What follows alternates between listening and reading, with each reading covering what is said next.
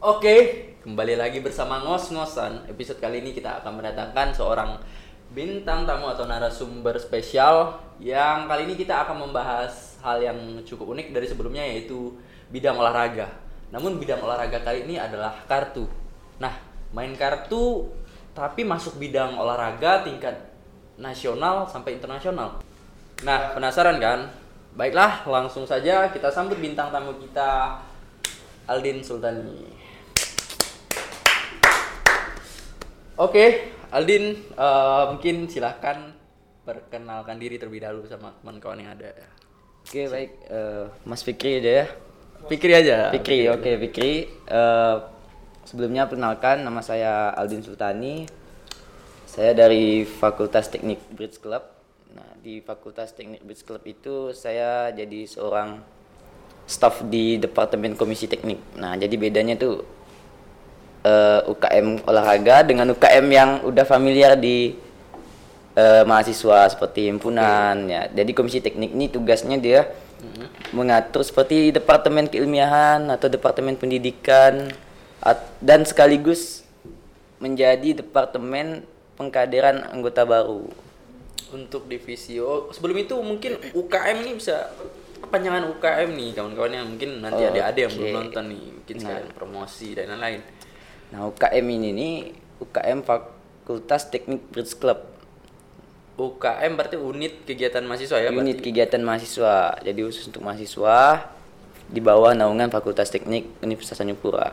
Oke, Fakultas Teknik Bridge Club itu Iya. eh, udah ma- namanya FTBC gitu. FTBC. Jadi UKM FTBC. Ya. Oke. Nah, eh Aldin ini tadi staff apa tadi? Komisi Teknik. Komisi teknik, oke. Berarti divisi dari UKM tersebut ya? Ya.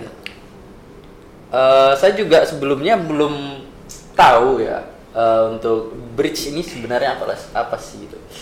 Bridge eh, kalau diartikan itu kan jembatan. Iya. Kebanyakan Kalau, ah. kebanyakan orang mengira itu UKM jembatan. UKM jembatan jadi bikin jembatan enggak atau gimana? Nah mungkin Aldin yang memang eh, apa sih disebutnya player atau gimana sih? Player sih. Player, ya. Player eh, bridge ini bisa menjelaskan bridge itu sebenarnya apa sih dan kenapa bisa sampai jembatan? Kan beda jauh tuh. Kartu kan card ya, card dalam bahasa Inggris. Kalau bahasa Inggris, mohon maaf bahasa Inggris saya belepotan. Card dan bridge itu kan cukup jauh. Tapi kenapa bisa bridge ini disebut eh, sebagai jembatan padahal ini permainan kartu dan olahraga. Seperti mungkin bisa jelaskan. Oke, namanya bridge itu mungkin awal mulai dari sejarah. Dari sejarah awal ditemukannya permainan bridge Iya. itu banyak versi. Jadi versinya ada yang dari Rusia, ada dari Kairo, ada dari Turki. Tapi penamaan nama bridge nih sebenarnya itu ditemukan di Turki. Kenapa di Turki pada saat perang Krim? Nah, perang Krim itu tentara Inggris pemain bridge, main kartu, namanya Bridgewiz. Zaman perang. Jangan perang di bawah jembatan karena di seberangnya ada kedai kopi. Nah, makanya disebut permainan bridge jembatan. Emang mainnya di bawah jembatan? Mama ini di bawah jembatan. Iya, mainnya di bawah jembatan. Filosofi bridge itu dari itu sejarah itu. Iya, dari itu. Cuman itulah karena banyaknya versi, jadi kita tidak bisa mengklaim itu yang valid. Oke, berarti fakta unik. Ah, ya. Cuman ada suatu hal yang meyakinkan bahwa bridge itu lahir di Rusia Hmm. karena ditemukannya buku panduan itu yang paling tertua di Buku Rusia. Panduan permainan. Mainan bridge tertua. Oke, jadi eh, udah lama. Berarti eh, yang saya garis bawahi tadi, berarti dari luar ya permainan ini? ya? Iya, dari luar. Masuk ke Indonesia itu udah lama atau awal? masuk ke Indonesia karena bridge ini awalnya dari Eropa. Oke. Pada saat itu kita dijajah oleh Belanda, mayoritas orang Eropa ya dibawalah oleh orang Belanda Oke, berarti masa penjajahan. masa penjajahan. Dibawa. Dan bridge pun dimainkan oleh orang-orang konglomerat pada saat itu. Tidak sembarangan orang bisa main gitu. Eh, terus eh, banyak menimbulkan pertanyaan sebenarnya di otak Eh, saya. eh, kagum sama sejarahnya. Berarti eh, udah lama banget dong ya. Berarti Udah lama. zaman penjajahan itu mau Sekitar tahun 1900-an. Seki- 1880-an. 1800 ya? Nah, 1800 sudah masuk dan mungkin karena sisa-sisa penjajahan sisa-sisa penjajahan dan apa masih tertinggal budaya-budaya mungkin ya terbawa sampai sekarang masuk ke Indonesia dan dijadikan cabang olahraga ya. dan apakah memang itu cabang olahraga udah lama atau memang itu diresmikan menurut lembaga-lembaga yang terkait apakah ada lembaga-lembaga terkait yang menaungi cabang olahraga ini Oke, kalau sepak bola itu FIFA, kalau Oke, oke. Bridge itu World Bridge Federation (WBF). itu eh, Untuk seluruh dunia. seluruh dunia ya Ya, sedangkan untuk di Indonesia itu namanya Gabungan Bridge Indonesia, seluruh Indonesia, GAPSI. GAPSI GAPSI itu lahir tahun 1953 di Surabaya. 1953 di Surabaya. Berarti eh, selang berapa tahun setelah merdeka dong? Ya, sekitar 8 tahunan gitu. 7 tahun. 7, 7 sampai 8 Nah, tahun ya. iya. Berarti udah lama banget kan? Iya. Apakah ada alat-alat khusus atau gimana nih? Mungkin Aldi bisa jelaskan tadi pertanyaan saya. Oke, baik. Nah, jadi kalau bermain bridge ini ndak harus mesti ada alat penunjang yang pasti. Cuman dia ada syarat utamanya. Syarat utama empat orang. Harus player, empat orang. Harus empat orang. bisa lebih, nggak bisa. Nggak bisa lebih, harus empat orang. Nah, empat orang ini kita sebut kalau di bridge itu pakai arah mata angin. Utara, selatan, timur, barat. Jadi Oke. pasangan, pasangan utara, selatan itu satu pasangan. Duduknya berhadapan. Itu pasangan harus berhadapan. Harus Nggak berhadapan. Terus barat samping. sama timur berhadapan juga. Kayak main gaplek nggak sih? Ya, Heeh, kan? ya. Jadi total 52 kartu di kalau dibagikan ke empat orang ini jadi kan 13. Masing-masing dapat 13. Oke. Nah, jadi syarat utamanya itu harus empat orang 52 kartu.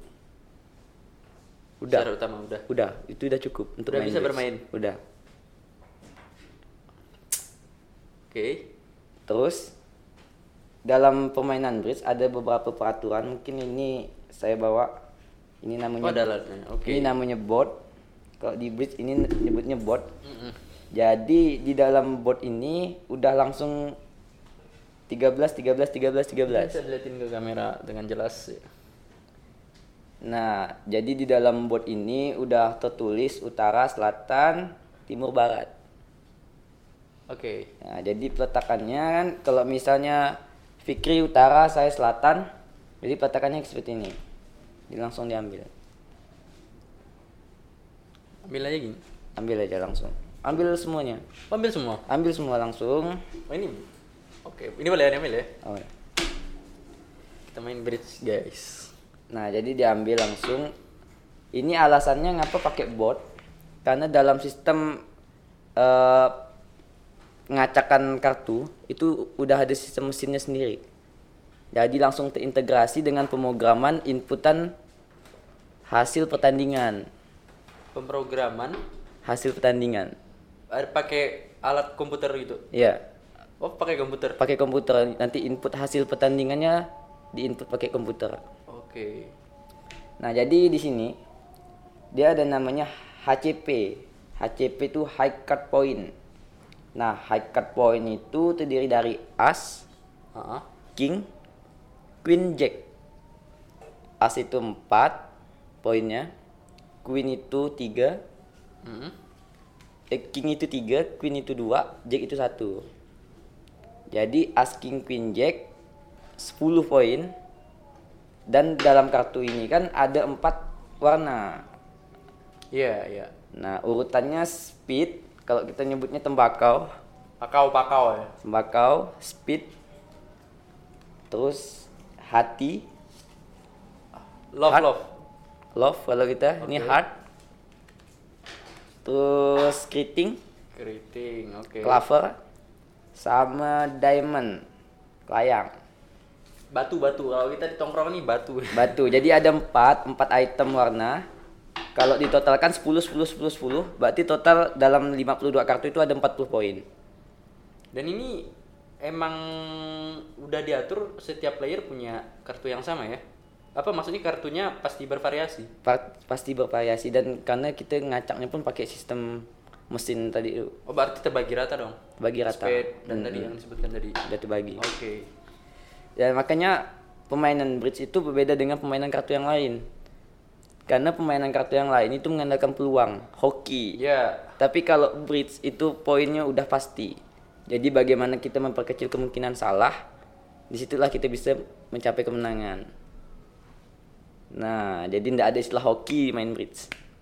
Tapi eh, penghitungan menang atau kalah itu memang dari poin. Dari poin, tapi itu tergantung dari eh, dua meja. Jadi kalau di sistem pertandingan tuh dia tidak hanya mengandalkan satu meja, misalnya meja kita nih. Oke. Saya pikir pasangan, terus lawan dua, terus ada kawan kita lagi ya, meja lain. Heeh. Kita menang di meja ini, belum tentu kita tuh menang poinnya. Oke, Oke oke. oke. Ini saya kasih contoh, ini bidding box, Oke, namanya bidding ada box. peralatan lain yang bisa menunjang biar kita Nah ini bidding box, terus ngapa perlu? harus paham tapi tahu lah ya. Mengapa diperlukan bidding box? Karena di Oke, dalam oke. Bridge tuh kita ada namanya penawaran. Nah di sebelum bermain tuh kita penawaran dulu. Mm-mm. Nah ini kan sat- satu speed, satu heart, satu diamond, satu clover, satu sun. Mm-mm. Ini tingkat satu. Mm-mm. Terus ini tingkat dua, tingkat tiga, tingkat empat, tingkat lima, sampailah tingkat tujuh. Nah ini tingkatan-tingkatan ini berpengaruh terhadap trik yang harus kita dapatkan. Jadi kalau tingkat satu itu kita harus menang tujuh trik.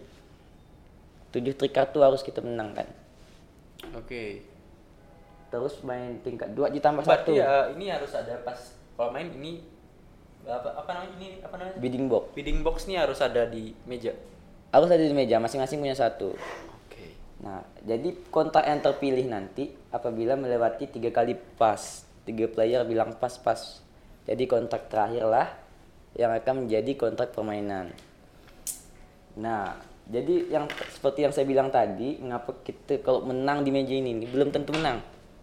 Misal kita main di meja ini tiga san, Mungkin bisa dilihatin sama tiga kamera. san.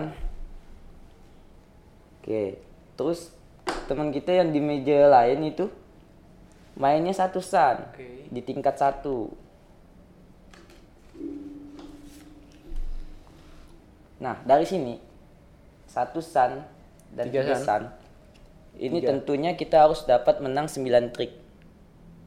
Sedangkan satu san ini 7 trik. Enggak, kebalik. Ini tiga. Ini tiga. Ini 9 trik. Harus menang. Kan tadi satu trik, satu san tuh 7 trik. Dua san atau tingkat. Oke, dua oke, itu oke, tambah oke, satu. Oke, oke, oke. Nah, dari segi poin, ini ada langsung di balik kartunya. Oh. Ja- sangat jauh berbeda. Ah. Ini kalau menang satu san itu 90. Tapi kalau menang tiga san itu 400. Mm-mm. Nah, jadi sini dia poinnya di sini. Oke, oke, oke, oke. Seperti itu Seperti itu. secara umumnya. Jadi memang untuk bermain bridge memang ada alat beberapa alat penunjang. Ada beberapa alat penunjang dan ini pun bisa diganti dengan kertas. Oh, bisa diganti dengan kertas Ya, sebenarnya. ditulis di kertas. Tapi ini standar olahraga maksud standar untuk turnamennya ini. ini. Ya. Oke, jadi memang ada poinnya ya, teman-teman. Mungkin nanti penghitungan poinnya dan lain-lain. Mungkin kawan-kawan yang memang tertarik silakan gabung ke UKM FTBC. Ya, dan player pun belum tentu bisa menghitung poin. Player belum bisa Ya, memperkirakan. karena kalau dalam sistem pertandingan tuh ada namanya scoring. Orang yang bertugas memang untuk menghitung poin. Kayak juri gitu ya.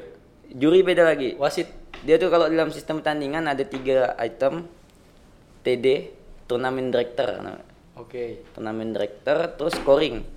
Sama duplikator. Nah, duplikator itulah tadi yang mengacak kartu. Hmm, hmm, hmm. Nah, pakai mesin Yang memang dupli- udah disediakan. duplikat. Nah, Oke. Keren, keren, keren, keren. Saya juga baru tahu loh. Ini ada kartu, ada alat. Bahkan eh seribet ini ya. Kalau saya belum tahu, saya bilangnya eh, agak ribet jadi ya. mungkin awal-awal. Tapi kalau udah kira-kira perlu berapa lama sih untuk menguasai atau handal atau bisa disebut pro dan gimana? Ada waktu Kalau dari segi handal ya. Awal-awal kita masuk di UKM FTBC itu kita mainnya mini bridge. Oke. ada nama istilahnya mini bridge. Jadi mini bridge tuh kita cuman buka kartu hitung poin habis itu tulis di kertas. Mm. jadi poinnya yang nyampai 12 poin yang yang istilahnya kalau dijumlahkan ini kan kita kan sama-sama nulis poin nih kalau misalnya dijumlahkan itu poinnya 24 nah ngapa 24 itu poin game untuk main sebuah kartu bridge. Itu minimal 24 Oke. itu untuk yang main kartu speed hard. Kalau 25 itu mainnya ini diamond sama clover. Clover. Oke. nah ini ini kalau speed sama hard ini disebut major. Dan ini minor. Ma- mayor minor. nah mayor minor dan ini 27 Oke. dan itu udah ternyata udah dihitung sama orang yang bikin peraturan. Dan kalau poin segini ini udah pasti masuk. Pasti dapat 10 trik gitu. Oh, emang udah eh, terstruktur ya? iya terstruktur sekali. Dan itu peraturannya emang sudah ada dan kita nggak bisa, oh kita main yuk, kita bikin peraturan sendiri itu nggak bisa. nggak bisa dan kalau kita pun bikin peraturan sendiri dan bakalan kacau Bakal kacau. bakalan kacau Bisa dipastikan. bisa dipastikan Oke. nah jadi kita awal-awal tuh main mini bridge ngitung poin intinya kita hatamkan kalau bisa tuh sekali lihat udah tahu poin kita berapa gitu Oke. king 3 jack 1 9 10 nah. nanti tuntut itu kita pertama yang pemain bridge kita harus tahu dari segi penawaran. Setelah penawaran kita mengumpulkan data. Mengumpulkan data. mengumpulkan data. Ini kan kita tahu nih poin-poin kita kartu kita 5 terus kawan kita kan ngasih isyarat nanti tuh ketika mau bidding satu nih. Satu speed berarti kan dia punya 5 lembar. 5 lembar up. Oke. itu ada eh, bidding bidding yang memang dibuat sama abang-abang di FTBC untuk kita latihan. Nah, artinya satu speed nih 5 lembar dan poinnya 12. Dan kita udah tahu itu. Tambahkan dengan kartu kita, kita megang 4, berarti 9. Otomatis di luar 9 dikurang 13 berarti di luar ada 4 hitung aja distribusinya di timur megang satu di barat megang tiga atau enggak di timur dua di barat dua nah itu aja kemungkinannya dua Berarti kita harus bisa membaca. ya. ah setelah kita mengumpulkan data kita harus menganalisa menganalisa kemungkinan-kemungkinan di mana peletakan-peletakan ini mungkin saja timur bisa nol barat bisa empat bisa saja nah banyak-banyak peluang itu setelah kita petakan barulah kita berani mengambil keputusan Pada akhirnya turun itu meng- mengambil keputusan. iya Harus turun apa? harus turun apa tuh itulah akhir dari segalanya kita ngambil keputusan Itu skill dasar yang harus skill dasar dan output kalau harus di kalau mau main bridge. iya Untuk organisasi bridge yang ada di Pontianak dan Indonesia mungkin Gapsi dan lain lain tadi eh, ada berapa sih dan saat ini perkembangan bridge di Indonesia itu bagaimana Lin? Apakah tingkat SD, SMP, SMA atau umurnya umur eh, bawah kayak apa sih? Umur 19, umur kayak apa sepak bola atau seperti olahraga lainnya Lin? Oke. Baik kalau untuk tingkat mahasiswa di Kalimantan Barat ya. Hmm. Untuk di Kalimantan Barat sendiri itu tuh klub klub mahasiswa itu ya adanya di FTBC. Tapi Teknik. di teknik hanya di teknik Untan dan sisanya itu klub-klub bridge berasal dari pengurus cabang. Pengurus cabang berarti di Sporapar nggak sih? Pengurus cabang di Dari Gapsi, masing-masing ber- Gapsi sama di Sporapar ada hubungan nggak sih? ada di bawah di Sporapar di bawah Koni juga. Oke. Nah, jadi kalau di Pontianak itu namanya Gapon, gabungan Bridge Pontianak. Pengurus cabang, pengcap. Sekalbarnya ada lagi. Sekalbar itu pengpov, pengurus provinsi, Gapsi Kalbar. Nah, jadi masing-masing kabupaten itu udah punya pengcapnya masing-masing. Pengurus cabangnya masing-masing, Gapsinya masing-masing. Nah, kalaupun turnamen itu seperti yang ditanyakan untuk perkembangan eh, rentang berapa sih umur orang main bridge nih gitu. Ah, ah. Oke, kalau di anak-anak bisa ya kalau saya saya setahu saya yang di Pontianak itu dari mulai anak SD udah ada main. udah ada yang bisa main serib kartu seribut ini Iya. gokil gokil Dan mereka pun mainnya mini bridge. oh yang tadi Iya, di SD 23 kemudian di mana lagi ya? di Santen kalau nggak salah itu. Nah, itulah tempat latihan anak-anak SD. Untuk tingkat SMP itu ada juga. Dan malahan tingkat SMP udah pernah juara nasional. nasional Iya. Eh, kalau hobi ini mahal berarti eh kalau kita lomba nih misalnya Aldi nih nanti eh, mewakili fakultas teknik untuk lomba ke luar itu pakai uang pribadi atau gimana din Ya, kalau untuk lomba kita mewakili universitas gitu ya, Mas. Eh, alhamdulillah sih selama ini kita tidak pernah mengeluarkan uang pribadi. spesial pun nggak pernah Spesial pun nggak pernah. Jadi pure memang uang dari universitas maupun fakultas itu. fakultas Iya, fakultas utama paling support sekali karena merupakan UKM yang cukup lama lah di Oke. Fakultas Teknik. Dari tahun 1900 dan lombanya di di mana din Dapat biasanya Biasanya kita tuh agenda tahunan kegiatan kejuaraan tuh biasanya di kita tunggu momen di kejurnas Mak. kejurnas kejurnasnya Kejurnas. kejuaraan nasional ya kejuaraan nasional tingkat mahasiswa dan FTBC selalu menjadi perhitungan untuk universitas-universitas lain berarti udah namanya Iya hampir setiap tahun pasti membawa gelar lah pulang nggak pernah bawa tangan kosong. Gokil, gokil, gokil. gokil. Keren, keren, keren. Ngomong-ngomong tadi di FTBC eh, kita perkecil lagi mungkin ya kegiatan rutinnya nih kegiatan rutin di UKM atau di FTBC itu sendiri seperti ada apa aja sih? Atau berlatih atau kita memang ada mentoring ada diajarin sama senior gimana tuh Din? Oke kalau di FTBC itu kita latihannya terstruktur. Jadi seminggu itu kita dua kali. Di malam Rabu hari Selasa sama di Sabtu siang. Itu latihan rutin. Latihan rutin. ya latihan rutin. Terus kalau untuk kegiatan-kegiatan lainnya kita biasa mengadakan liga liga mahasiswa itu ikut juga liga mahasiswa itu tiap minggu dan sekarang eh, lagi vakum sepertinya akan orang fokus ke jurnas nih Oh iya. ya jadi itu terus kejuaraan-kejuaraan daerah pon bisa juga kejurpro PON juga ya? iya kejurpro Oh ini masuk Asian Game tadi. Asian Game. Nah, jadi kejuaraan-kejuaraan ya orang-orang kepentingan kayak Piala Gubernur, Hmm. Piala Wali Kota, dan sebagainya lah. Dan kita pun punya agenda tersendiri yang pastinya tidak pernah terlewat setiap tahun. Nah, yaitu kejuaraan Piala Rektor dan Piala Dekan.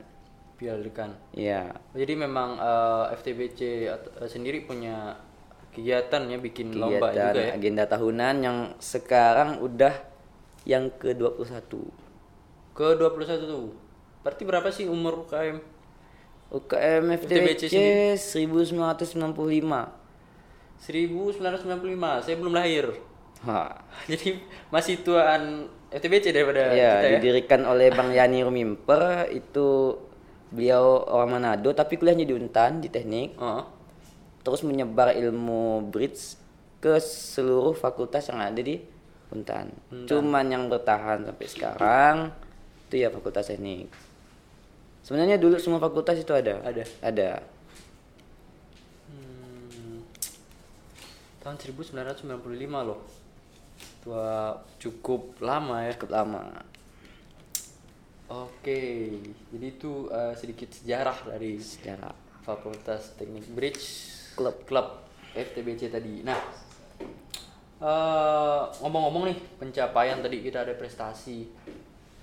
Untuk motivasi kawan-kawan at- eh, atau mau sekalian kita apa? Bagi yang belum tahu nih, kira-kira pencapaian FTBC paling jauh itu ke mana sih, Din? Atau tiap minggu apakah eh, juara gimana gimana? Kalau kita alhamdulillah untuk tingkat mahasiswa kita masih diperhitungkan. Masih ada. Masih diperhitungkan dan pencapaian luar biasa itu eh abang-abang kita Bang Teddy dan Bang Fajar itu perwakilan timnas Indonesia untuk lomba di Timnas Indonesia. Iya, timnas Indonesia. Mewakili Indonesia lah istilahnya kan di APBF Yacht Competition. Internasional? Internasional. Di? Di Thailand dan juara tiga. Gokil. Itu tahun berapa sih? tahun 2019 iya Baru 2019 dong 2018 itu. Baru dong ya. iya baru. Dan berhasil mendapatkan juara tiga di tingkat internasional. Juara tiga, juara satu di tingkat nasional, mewakili Indonesia dan juara tiga di internasional. tingkat internasional dan bahkan setelah itu mau bertanding di Itali. Itali? Iya, Itali udah pembekal pembe- apa, pembekalan mau berangkat ke Itali eh tahu-taunya datang si Covid Si COVID. dan jadi nggak berangkat ke Itali. Oke, jahat emang covid ini. Keren keren keren. Jadi tidak menutup kemungkinan ya. Kawan-kawan yang mau eh, cari hobi baru nih, cari hobi baru mau eh, berkompetisi di bidang non akademis yang memang sekarang udah legal dan tadi apa yang sudah Aldin jelaskan di bawah GAPSI, di bawah pemeri apa ada dunia liga mahasiswa dan lain-lain dan itu memang udah terstruktur. Dan saya juga jujur baru tahu sekarang nih saya kira main-main kartu nih cuman ada di tongkrongan-tongkrongan eh, ya remaja-remaja gabut nongkrong main kartu main box eh, dan kawan-kawan nih yang hobi main kartu jika ingin mm, next level Iya. mungkin bisa eh, gabung atau tanya-tanya sama Bang Aldin ini Dan kita pun cara bergabungnya cukup mudah. Tinggal download pemulir, isi pemulir, ya udah selesai gabung jadi anggota. jadi anggota bisa Iya, jadi anggota. Asal ikut latihan rutin dua kali seminggu ya udah. satu semester dari semester berapa tuh untuk gabung? Untuk sekarang kita open recruitment dari angkatan 2019. 2019 Iya. khusus fakultas nek ya ya Iya, khusus Fakultas Teknik. oke ditunggu mungkin nanti posternya eh, silahkan eh, ikuti aja pantingan ada Instagram mungkin dari Iya, ada Instagram FTBC Untan, silahkan bukanya. Di situ ada beberapa informasi tentang pendaftaran. Oke. Nah, mungkin sudah masuk waktu penghujung nih. Kita ngobrol bareng sama player atau anggota dari FTBC dan pemain juga dari Bridge olahraga Bridge yang memang saya baru tahu nih, baru dan memang keren sekali kayaknya. Mungkin eh Aldin bisa ngasih eh, memberikan last statement mungkin atau ada apa yang ingin disampaikan kawan-kawan silahkan Aldin sebagai penutup juga untuk ngos-ngosan episode kali ini silahkan Aldin Oke, nah untuk FTBC saat ini sedang membuka pendaftaran untuk kejuaraan bridge terbuka ke-21 Piala Rektor dan Piala Dekan. rektor Nah, dan dekan Iya, jadi untuk Piala Rektor itu sendiri kita itu setingkat Kalimantan Barat. Oke. Nah, jadi untuk tingkat mahasiswa tadi yang rektor itu open Mm-mm. untuk kita mengumpulkan ya alumni-alumni lah. Untuk bermain kembali bernostalgia, main bridge, datang ke fakultas di aula, insya Allah di aula tanggal 29 sampai 30 Oktober. tahun ini? Iya, berarti tahun lagi open? Lagi open pendaftaran. oke. Nah, untuk tingkat mahasiswa kita juga buka Mm-mm. untuk seluruh Indonesia. tadi umum ya Ya tadi umum untuk tingkat kalbar. oke Nah, jadi untuk tingkat mahasiswa itu kita buka dua kategori. U21 sama U26. Nah, untuk tingkat mahasiswa itu kita awal mainnya 15 sampai 17 Oktober. Nanti bentar lagi dong Iya, jadi pendaftaran kemarin kita buka tanggal 14 September dan kita tutup tanggal 13 Oktober. 13 Oktober oke oke ada lagi Aldin Closing statement.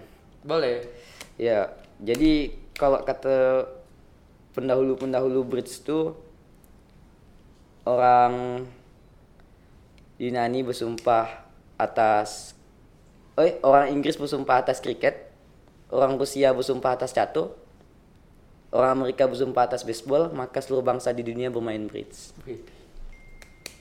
Gede, gede. Itu apa sih? Eh, jargon atau apa? Jargon tidak tahu itu ditemukan di sebuah buku panduan bridge yang lama.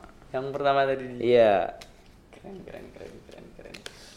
Seluruh dunia bersumpah atas bridge. atas bridge. Berarti memang permainan ini udah meluas ya.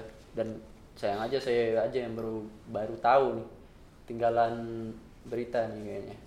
Oke, eh, terima kasih Aldin dan sebagai perwakilan dari Fakultas Teknik Bridge Club, ya, salah satu UKM di Fakultas Teknik kita. Silahkan tanya-tanya yang kepo. Ya, juga ada tadi kompetisi ya, Iya, kejuaraan yang diadakan oleh Fakultas Teknik Bridge Club dan semoga acara nanti sukses. Amin. Aldin dan kawan-kawan.